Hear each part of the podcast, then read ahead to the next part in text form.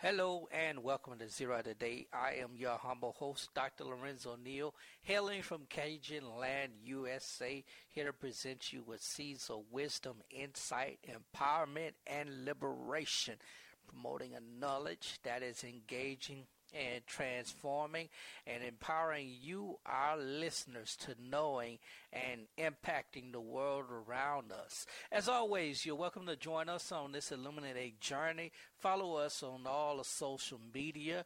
On Facebook, we are the Z Rod Network on Facebook. Go there, look, listen, and like. You can see and listen to archive shows dating all the way back as far as 2011 or 2010. I don't know. Just go there and pick one that you might like. and on Twitter, the show handle is at Zero Radio. And we're excited about what we've been doing and how we've been sharing there on Twitter. And my personal handle, if you just choose to follow me on social media, uh, at Dr. Lorenzo Neal on Facebook, at Lorenzo T. Neal on Twitter, and at Dr. Lorenzo Neal on Instagram. I'm sure I'm on somewhere else too. Also, make sure that you visit the website. We haven't updated it in a while. We got to update that website. We're going to do that. But also, if you haven't done so, I want to invite you to become a supporter of Zero Today. Be a patron by going to patreon.com slash Lorenzo T. Neal. Sign up for one of the tiers for as little as a dollar a month. You can help this show. This show is listener supported, and we appreciate every little thing that you do to help this show be great. And I am glad that it is great across the world. In as far as South Africa, New Zealand, our people are listening and they are supporting all over these great United States. And I am just so excited and I'm happy for you. Quick thing, join me this Saturday, April the 30th, uh, uh, at 5 o'clock. If you go to my Facebook page, Lorenzo Neal, you will see the announcement. I'm celebrating 30 years in the preaching ministry. Yeah, you heard it right. I've been preaching for 30 years officially. Not officially. I got them papers. when I was 16, and I've been going strong ever since. And I'm inviting you to join me in the wonderful virtual celebration of 30 years of ministry. And go to my Facebook page and Instagram page and Twitter page, all social media. Uh, it's on there, and you can follow the link and you can join in. We appreciate you if you choose to do so as you know, there's been a lot going on, so I'm not going to take a lot of time. I'm going to hurry up and get into my topic for today because I want to discuss this and and explore it as much as I can. Um, because this is an interesting thing. You see the title and you see what we're going to be talking about. And I, I just thought this was an interesting thing. As we explore this topic of black faces in white spaces. It's, it's, it's a lot. It's a it's a lot. I, I, I mean, it is a lot. Now, if you're not familiar with the topic, let me give you what I'm going to be talking about specifically events that led to this particular topic. One was the Country Music Television Awards that happened recently, and it was hosted by actor. Um, what's the guy's name? Um, he's Marvel. He was the the Marvel guy, not Marvel guy. Mackie. I can't think of his first name, but uh, Mackie. He played uh, Falcon in the Marvel series. I had it just that. Uh, but anyway, uh, Mackie was the host, and R&B artist Monica and Jimmy Allen performed with country uh, music band. What's the name of the band? What's the name of the Little Big Town? Now I've heard Little Big Town's music, and I think they they groove. They got some wonderful harmonies that just capture you, and I, I really enjoy listening to them. But uh, um, Monica performed and Jimmy Allen performed on stage with the group, and they got a negative reaction, a negative reaction from a commentator. Now, people call him a right wing extremist commentator. I don't think so. I think he's just, you know, big mouth like all these other commentators, you know, these pundits, no matter what uh, ideology they, they share, they all got big mouths. And I'm one of them. Even though I don't do a lot of political commentary, I still, share commentary. I, technology is just not my friend today. I just heard a like. Anyway, I'm, I'm getting a lot of feedback. Let me uh, let's let's try to fix that real quick. I think we got. I think we got it. I think we got it. Um, I yeah, I could hear. We're good. All right. It's just picking up everything else, so we're gonna break it down some. And you know, my producer, is, who's usually working with me, is having a difficult time. We technology has not been our friend today, and so y'all just uh, we apologize in advance for how this comes out. I'll take a step uh, responsibility for it because uh, I'm doing most of the the knocking and stuff that you hear. I'm moving of my hands and just knocking everything. So all that extra noise that's usually there, not there. You're hearing it. That's because of me. Okay, got that out the way. But anyway, so Monica performs with this this group on the CMT Country Music Television Awards well received. Mackie is the host, and it is their way of being inclusive. I'm just kidding. Um, but it, it it has received negative feedback, not from a lot of people, but it has received negative feedback from one person and oh yeah, Busta Rhymes was Busta Rhymes was was re- remarking. I mean, recommenting on this. Anyway, but it, it was it, it, was something.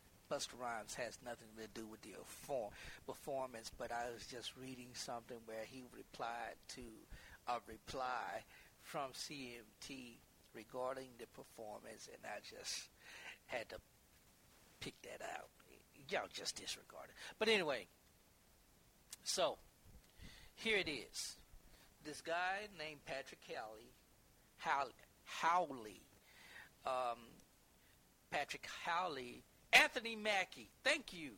Uh, Anthony Mackie, who plays the Falcon in the Marvel comic movie series, the MCU, um, um, was the host, uh, a co-host of the show. And Patrick Howley, who is this uh, political pundit, right wing, uh, you know, whatever it may be, um, he, he, sent out a couple of, re- or he made a video, and um, in the video, he just kind of he says what other white people were probably thinking but he just said it out loud. And it was regarding the number of black people who were a part of country music television awards. Now, uh, I'm not gonna lie. I grew up listening to uh, country music, R&B, and hip hop, and and classical too. So you know, across the board. By the because of MTV and uh, all this other stuff that came in, you know, with music, television, videos, and all that stuff, I got a lot of exposure to rock, metal, and all that. That wasn't my preference, but I got exposure to it, and I got exposure to Garth Brooks and um, who else died. Yeah, uh, some, of course, Hank Hank Williams Jr. Um, uh, shoot, there's quite a few that I just got exposed to in one way or another, and I had an appreciation, really appreciation for Conway Twitty. I love Conway Twitty, and when Conway Twitty became a running joke on Family Guy, I was like, yeah, that's that's that's good. That is good because I got the reference, and I could I could go through the list. Uh, I could talk about Big and Rich. Uh, I, I like those guys, and liked a lot. And um, there's a lot of them who uh, country western artists. Shania Twain, Taylor Swift started off as country western, and of course, you know you had your Charley Pride and and now you have Darius Hicks. There's some other young black women, I can't call their name, who are part of country music. And country music has always been like this this southern or yeah, yeah, this basically southern white thing. And I think about the song Rhinestone Cowboy and the movie Urban Cowboy with John Travolta. And, you know, all the westerns that you can think of. On Saturdays, I was forced to watch The Rifleman.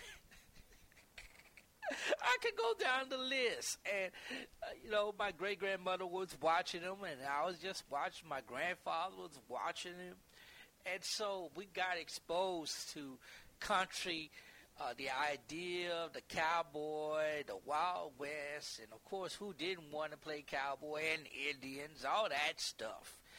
Got that exposure, and you know, eventually, country music evolved. It, it began to in- integrate the music that was adjacent to it.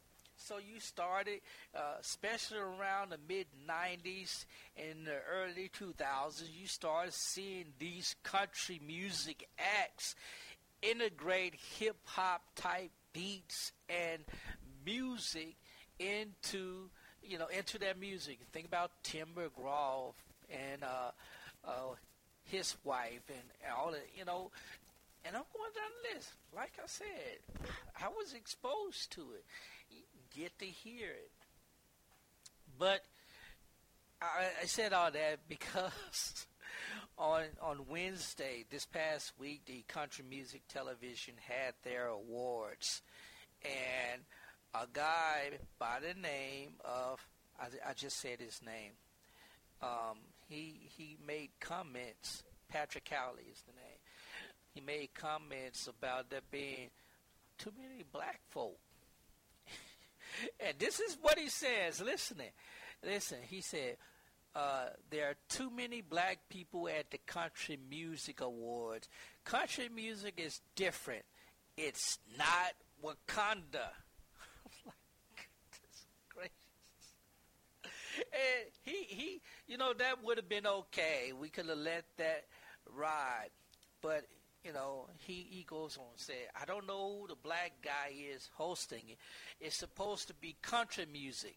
No offense, you all have hip hop, basketball. Just fly with your flock, bro. And I'm like, wow.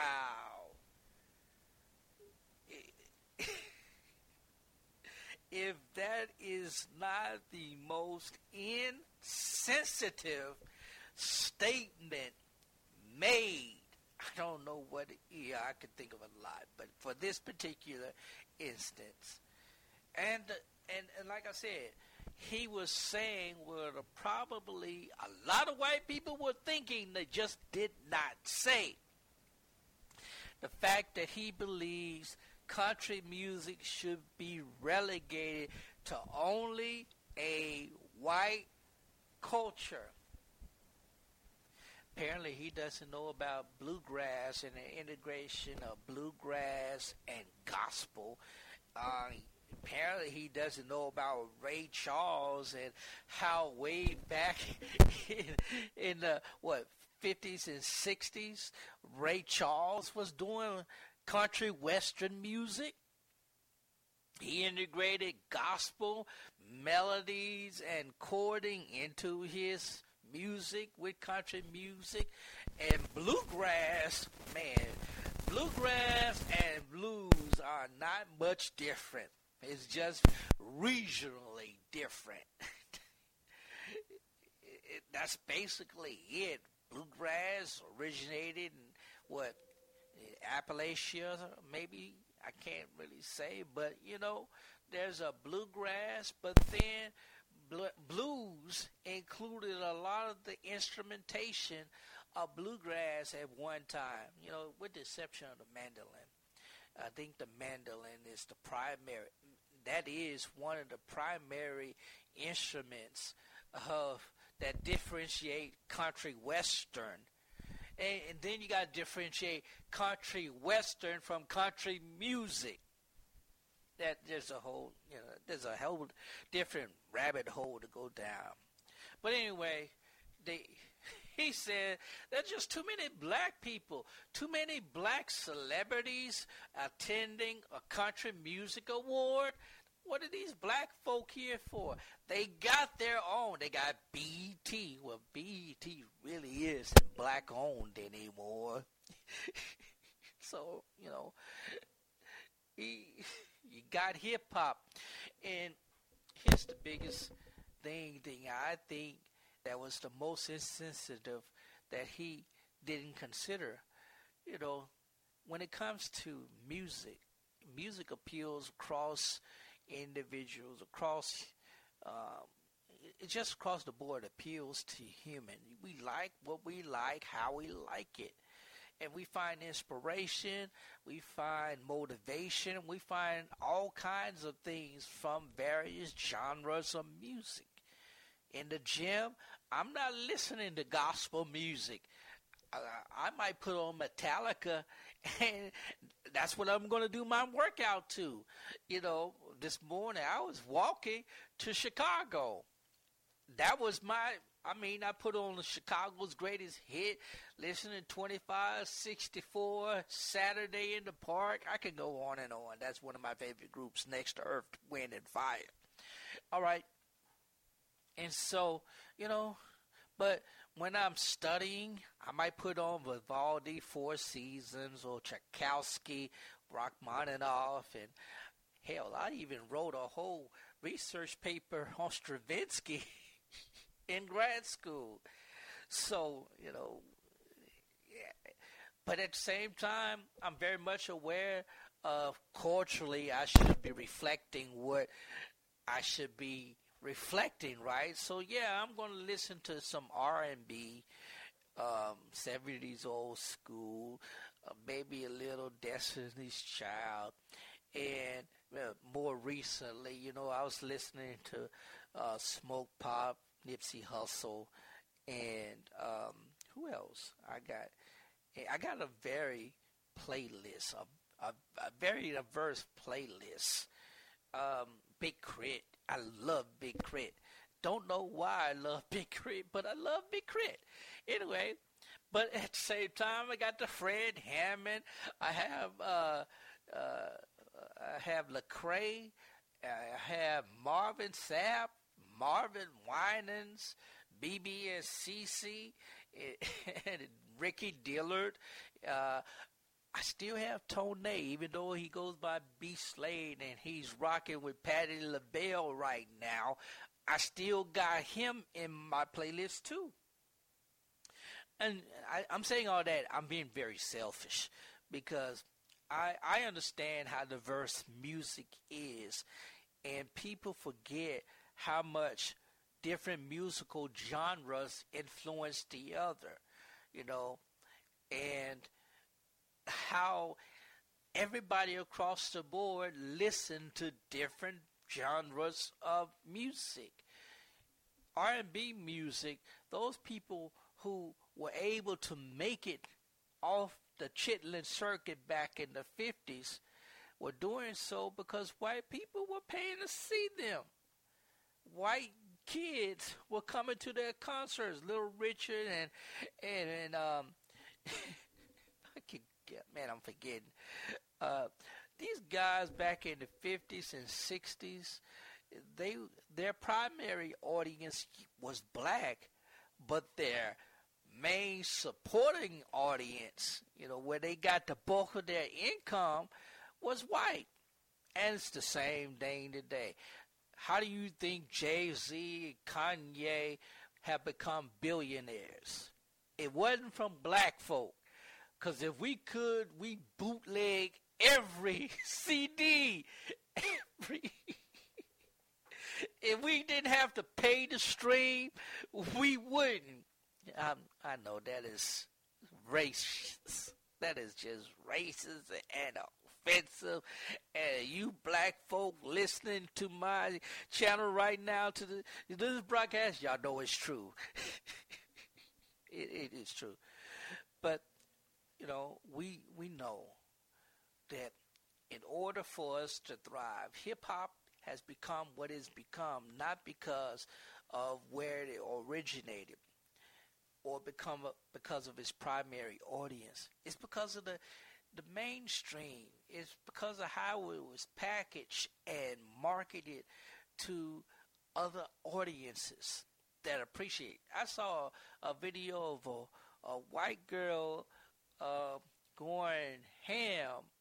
I mean, really going in full on a rap song, word for word, even with the ticks that come with the the lyrics. I mean, this person had it down, and nobody would take offense to that. But this person, Patrick Howley, took offense to black people being at the Country Music Television Awards. More particularly, the fact that um, uh, mainline well, no, no mainline, but a country music group uh, allowed a black artist to perform with them. So the performance included um, R&B singer Monica, along with uh, Jimmy Allen, who is a hip hop kind of crossover act for country music along with the group um, Little Big Town.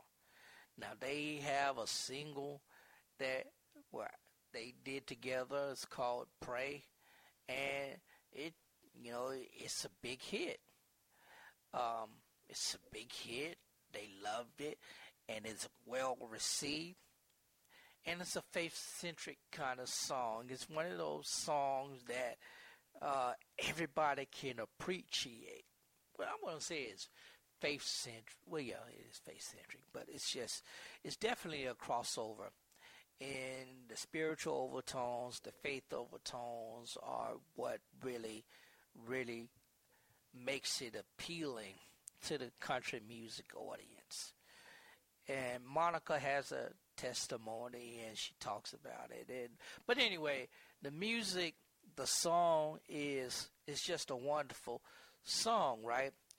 But the, this this guy slams it because too many black folk. This is you know, white people music.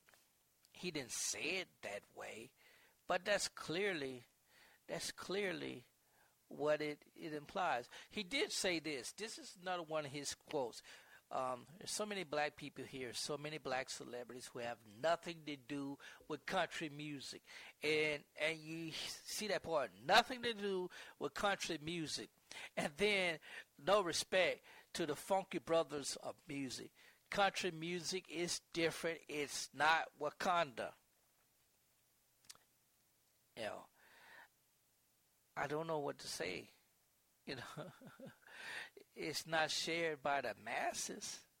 His thoughts, I'm speaking specifically, it's not shared by the masses, and he's catching fire for it. And Monica has, you know, she's spoken out about it, and a lot of people are speaking out about it. And you know, I see why they say he is racist or white nationalist or whatever it is. But like I said before, he simply said what people were already thinking. And then in another, in a in the same universe, but in a different spectrum of the universe, a black artist who does contemporary Christian music. You know, he a contemporary Christian music is not gospel music. They're different. You know, yeah, it falls under the gospel. It falls under the umbrella of gospel, but there's black traditional gospel, and then there's contemporary gospel, Christian contemporary, right? And so this guy, Chandler Moore, is the artist. Um, and he's been catching fire. He's been under fire because people are saying that he's denying his blackness in order to be accepted by white people. More specifically, uh, he, he he's with this group called Maverick City Music, and I think Kirk Franklin, um, several other very prominent artists are also with this group. I can't. I, let me. I don't want to say that it's the truth, but I know Maverick City has a tour that's going around the country, and Kirk Franklin, Tye Tribbett, and um, several other Christian artists are part of it. I don't know if they're specifically uh, a part of the label. But anyway, I'm getting off. Uh, Chandler Moore is a wonderful, wonderful and gifted singer, but he's getting pushed back because uh, of something he sent out. He talked about restraint, and uh, got this story from the Old Black Church. You can go to the Old Black Church uh, blogspot com and you can read the story there. But what he what what the article says from that is that um, he's catching deserved pushback for a post that he said about restraint. The thought that he, uh, for the sake of being in proximity to white people, because the white people buy the records, pay the bills. So here's the here's the post that he read. He wrote. The restraint that is a part of the creative process is something a lot of people don't understand. The bigger the audience, the greater restraint. People think I'm not black or Pentecostal or gospel because of the restraint that I have in the music I release. People just truly don't understand. LOL. On any day you can catch me singing quartet or walking around my house hooping like I'm a preaching in a 50 seat storefront church. But you're not going to hear a lot of that unless you really study our music because of the restraint I have for the audience I'm assigned to. This applies in any circle music, any genre, business, creative design, fashion, styling, ministry, etc. A lot of us have fumbled opportunities because we tried to give them everything we knew instead of everything they understood. Again, the more broad your audience becomes, the more restraint is needed. and people took that as cold, as sometimes you gotta act white and be white so the white folk can pay you right. now, I understand completely what he's talking about. I I wouldn't have used the word restraint, but this is a kid. You know, he's he's a Z generation. He's just you know young kid, and they grew up in a whole diverse, different type of diversity. you know, I grew up. There wasn't a lot of diversity. It was just just beginning to emerge, but they are in full diverse mode and black folk are picky. We want you to, if you start out one way, you better stay that way. You know, quick to call you sell out. And he said, I have a broader audience than just my white, my, my black Pentecostal gospel music listeners. You know, and, and the reality is true. You know, you won't find a lot of black gospel choir music or choirs being invited to perform at, you know, mega venues. They're usually relegated to church conferences and a lot of, you know, black church conferences want those type of uh, artists because they're, you know, they're revalidating the black church kind of movement. But the white folk want it too. White folk want to be able to clap and dance and shout, but at the same time, uh, they want your music to reflect them. They want to try to connect with it. They want to want they want to connect like the black folk do in church. And now here's the fun thing. I saw a video on TikTok that was shared with me of a white guy and a it looked to be a predominantly black church, and they were singing "Oh Happy Day," and you know he was in the front of the church. He was clearly a foreigner because he had an accent, some type of foreign accent, and you know he he was excited they were singing and when it came to an end he said okay now let's shout now let's dance, let's shout. He counted it off. One, two, three, and they went in boom chap, boom chap, boom chap. You know, y'all know that. Y'all know that good shout music. They went into the good shout music, and he started dancing like we black folks shout. You know, moving the elbows, moving the feet, usually in one spot. he started shouting, and the the people were looking at him. The black folk were looking at him like, okay, all right. And then he said, Jesus, and expected him, you know, try to get into a call or response. And they, you know, they engaged him, Jesus, hallelujah, hallelujah, so forth and so on. But it's just the fact that he was like, I'm in this black church.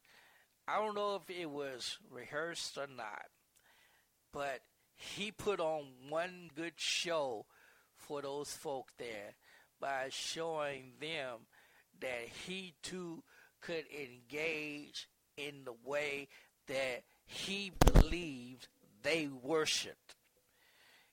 He, you know, for him to count off the shout, let let them know, oh, he thinks this is how it is.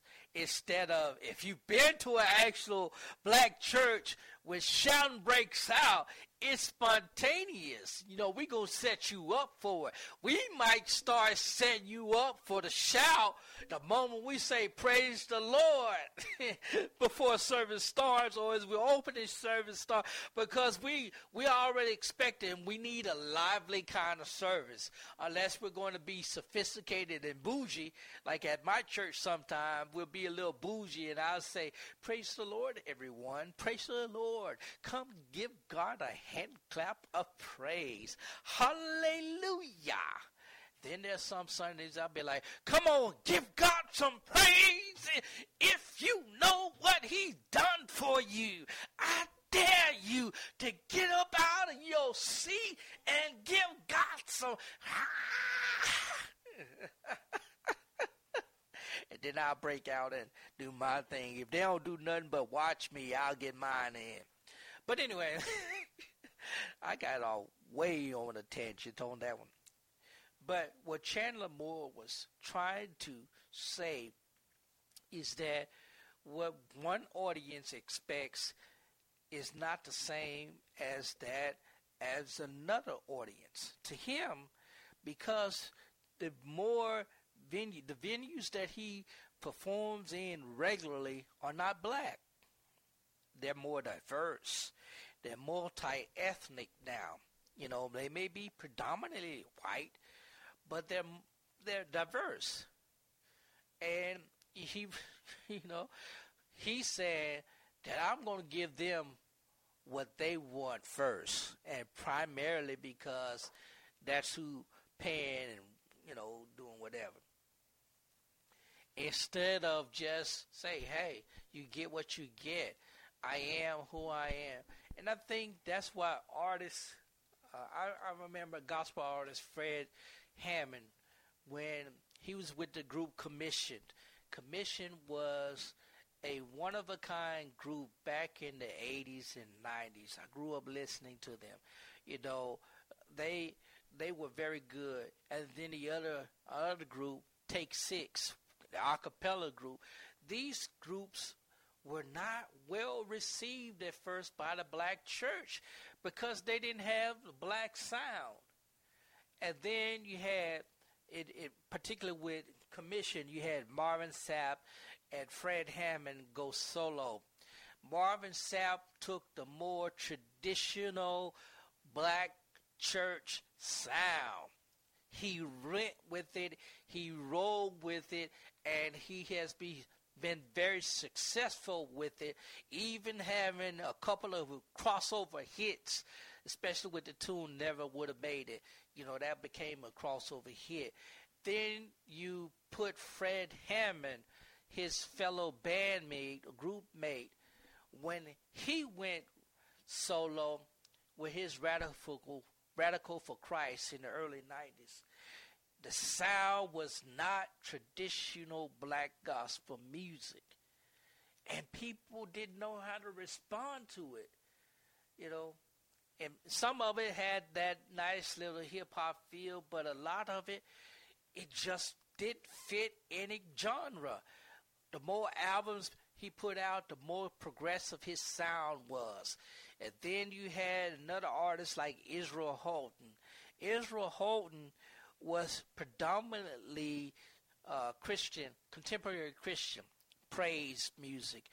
And, you know, the white people loved singing his music, and black churches were trying to embrace it, but, you know, they had to adapt because she had to move from this choir type of gospel sound to this ensemble sound that was more refined and more intric- intrinsic and more intricate and all of that. So you couldn't have a whole choir singing. You could only have a few people singing and the shift from the choir to the praise team, that that's a whole different thing on the gospel side. But those artists were not well received by the collective black church. You had pockets of them who, like in the Word of Faith movement, or more independent and again more more multi-ethnic type of churches receiving that. But for good Southern churches. It didn't matter if you were National Baptist, Progressive Baptist, African Methodist, Episcopal, CME, AME, Zion. We were still locked into the image of the black singer. Uh, so we were more able to receive BeBe and CeCe. Well, uh, BeBe CeCe again. CeCe Winans was more received, well received outside of the black church, even though she grew up like the others in the black church, Pentecostal, you know, COGIC, more particular type of environment, and yet she's an icon, not just in the black music industry, but also in the white contemporary Christian music industry. And to be honest with you, she, we, I was at a performance she was at, and she sang one of her hits, you know, that everybody knows. Then she sang something that was well received by non-black churches. well received because again, that's the environment that she had mostly performed in. So I can understand Chandler Moore talking about the bigger the audience, the more restraint you have to have. You know, it's not restraint. Because those folk that I mentioned before, even though they were uh, performing to a largely diverse audience, they didn't they didn't restrain it. Fred Hammond would break out into a shout. Marvin Sapp would break out into a shout. Of course, we know the Winans would break out into a shout. You know, they didn't restrain it, but they understood the audience. You know, white people would they can't clap on the twos and fours. They clapped on the one and the three. James Brown had hit me on the one, and, and you know, I guess they got stuck there. Another racist statement. Oh my, I apologize for the offensive racist statement about the ones and the threes and the twos and the fours.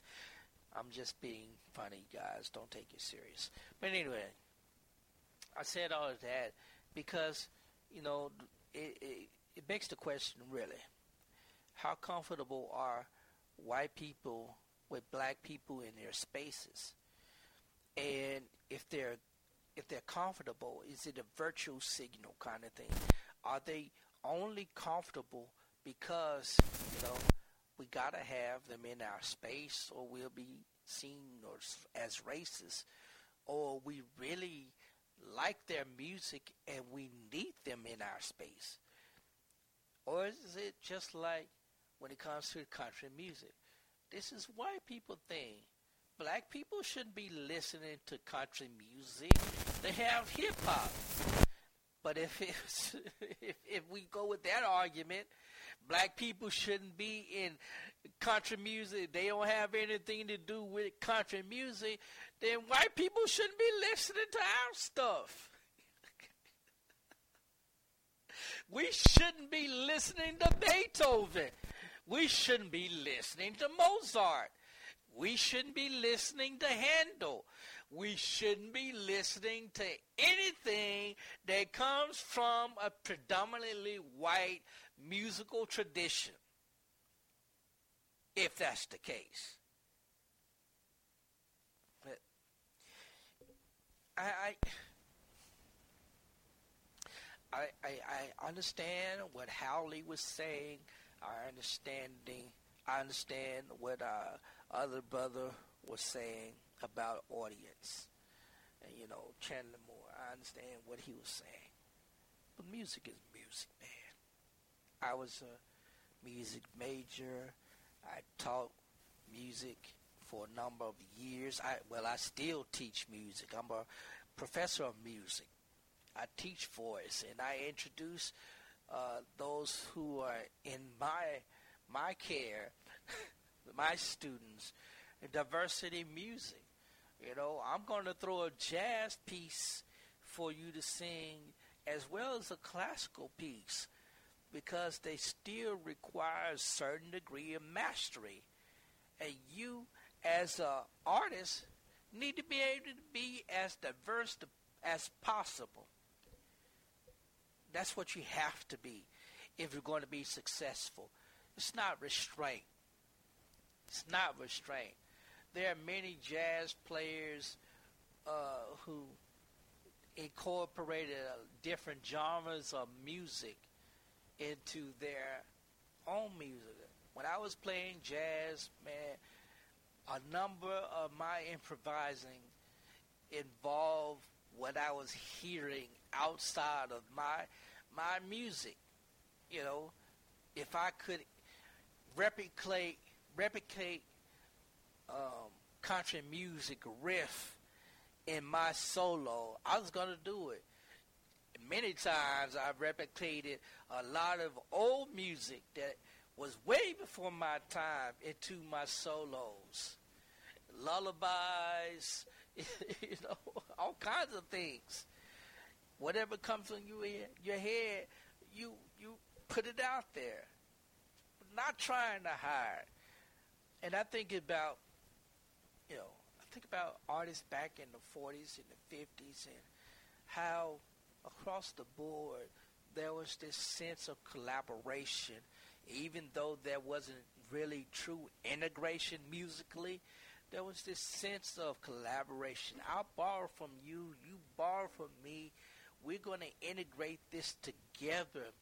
We may release different sounds, different records, but you'll hear our influence. I know Miles Davis did that quite a bit, especially in the latter part of his career.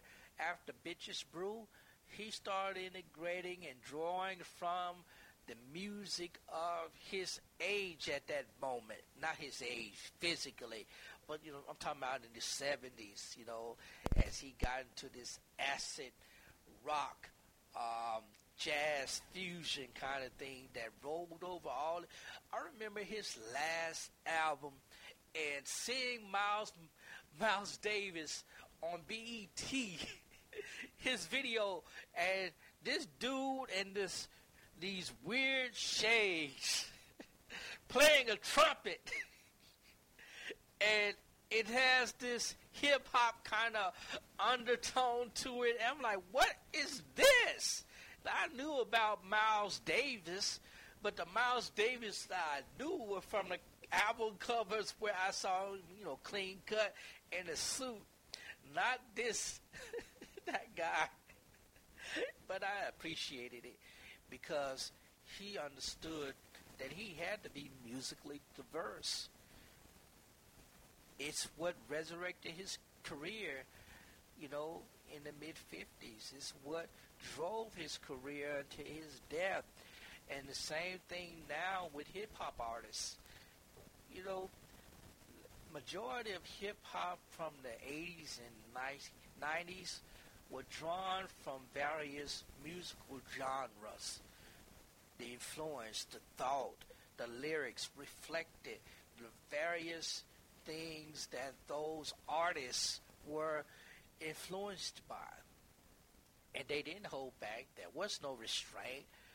You know, Dre, Dr. Dre with NWA drew from, you know, the funk of the 70s. But then as he began to evolve, evolve he built other music vocabulary into his output. And all I'm saying is, you know, white people, and I'm saying this in the most generally unoffensive ways I possibly can. White people want us in their space to a degree. They do. And, and I've said it before. Uh, I think I said it on my last YouTube space video. Black people, we are we have infiltrated every space possible politically, educationally, financially, uh, every space. We have infiltrated it, and infiltrate is probably not the best word, but we have integrated it and have risen to the top. I'm not talking about collectively, but individually. You know, we have billionaires now. People who grew up in the projects are billionaires.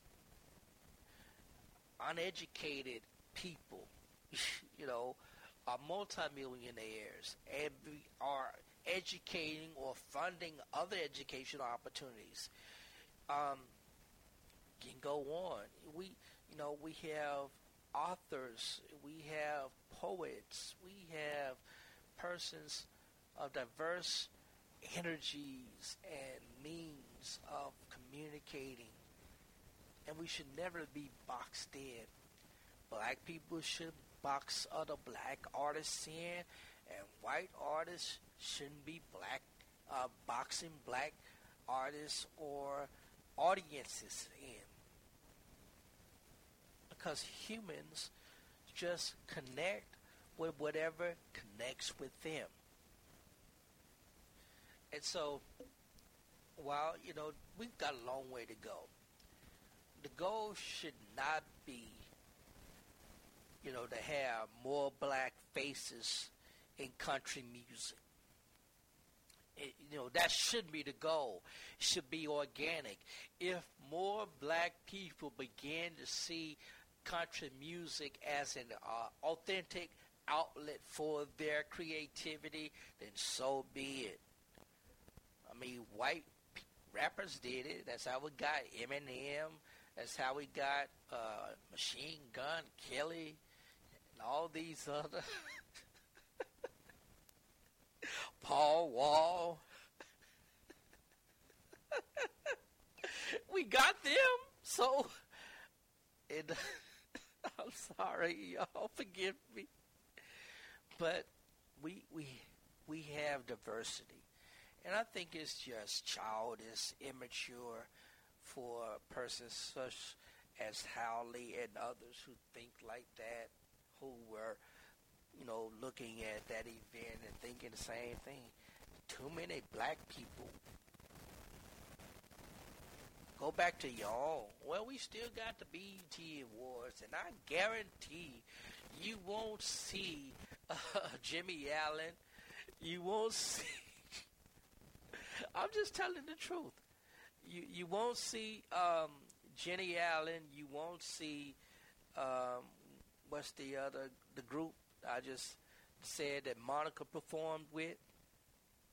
You won't see them receiving a BET award, you won't see them receiving an NAACP Image Award because that's supposed to be for black folk. And, you know, wasn't that long ago, black folk weren't even getting Grammy Awards. Or, I don't know, do they still do the American Music Awards show, AMAs? That used to be big. You had the Grammys, then you had the AMAs, and people were performing on that. I don't know if they still do that. But anyway, it is what it is. I'm running out of time. I didn't even intend to, to be that long. But again, thank you guys for listening. Make sure that you go and follow us on all the social media.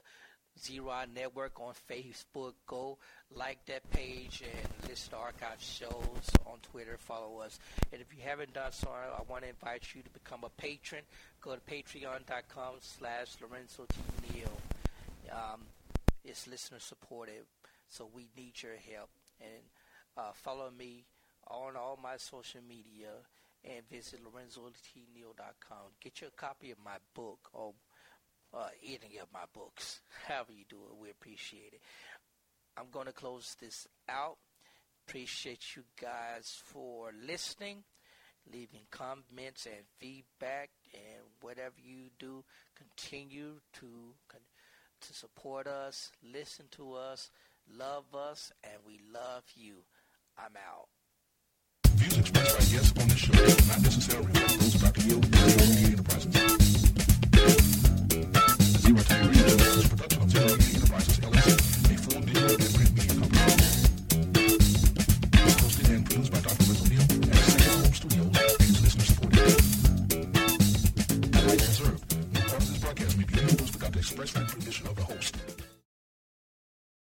Thank you again for listening and tune in for another great show.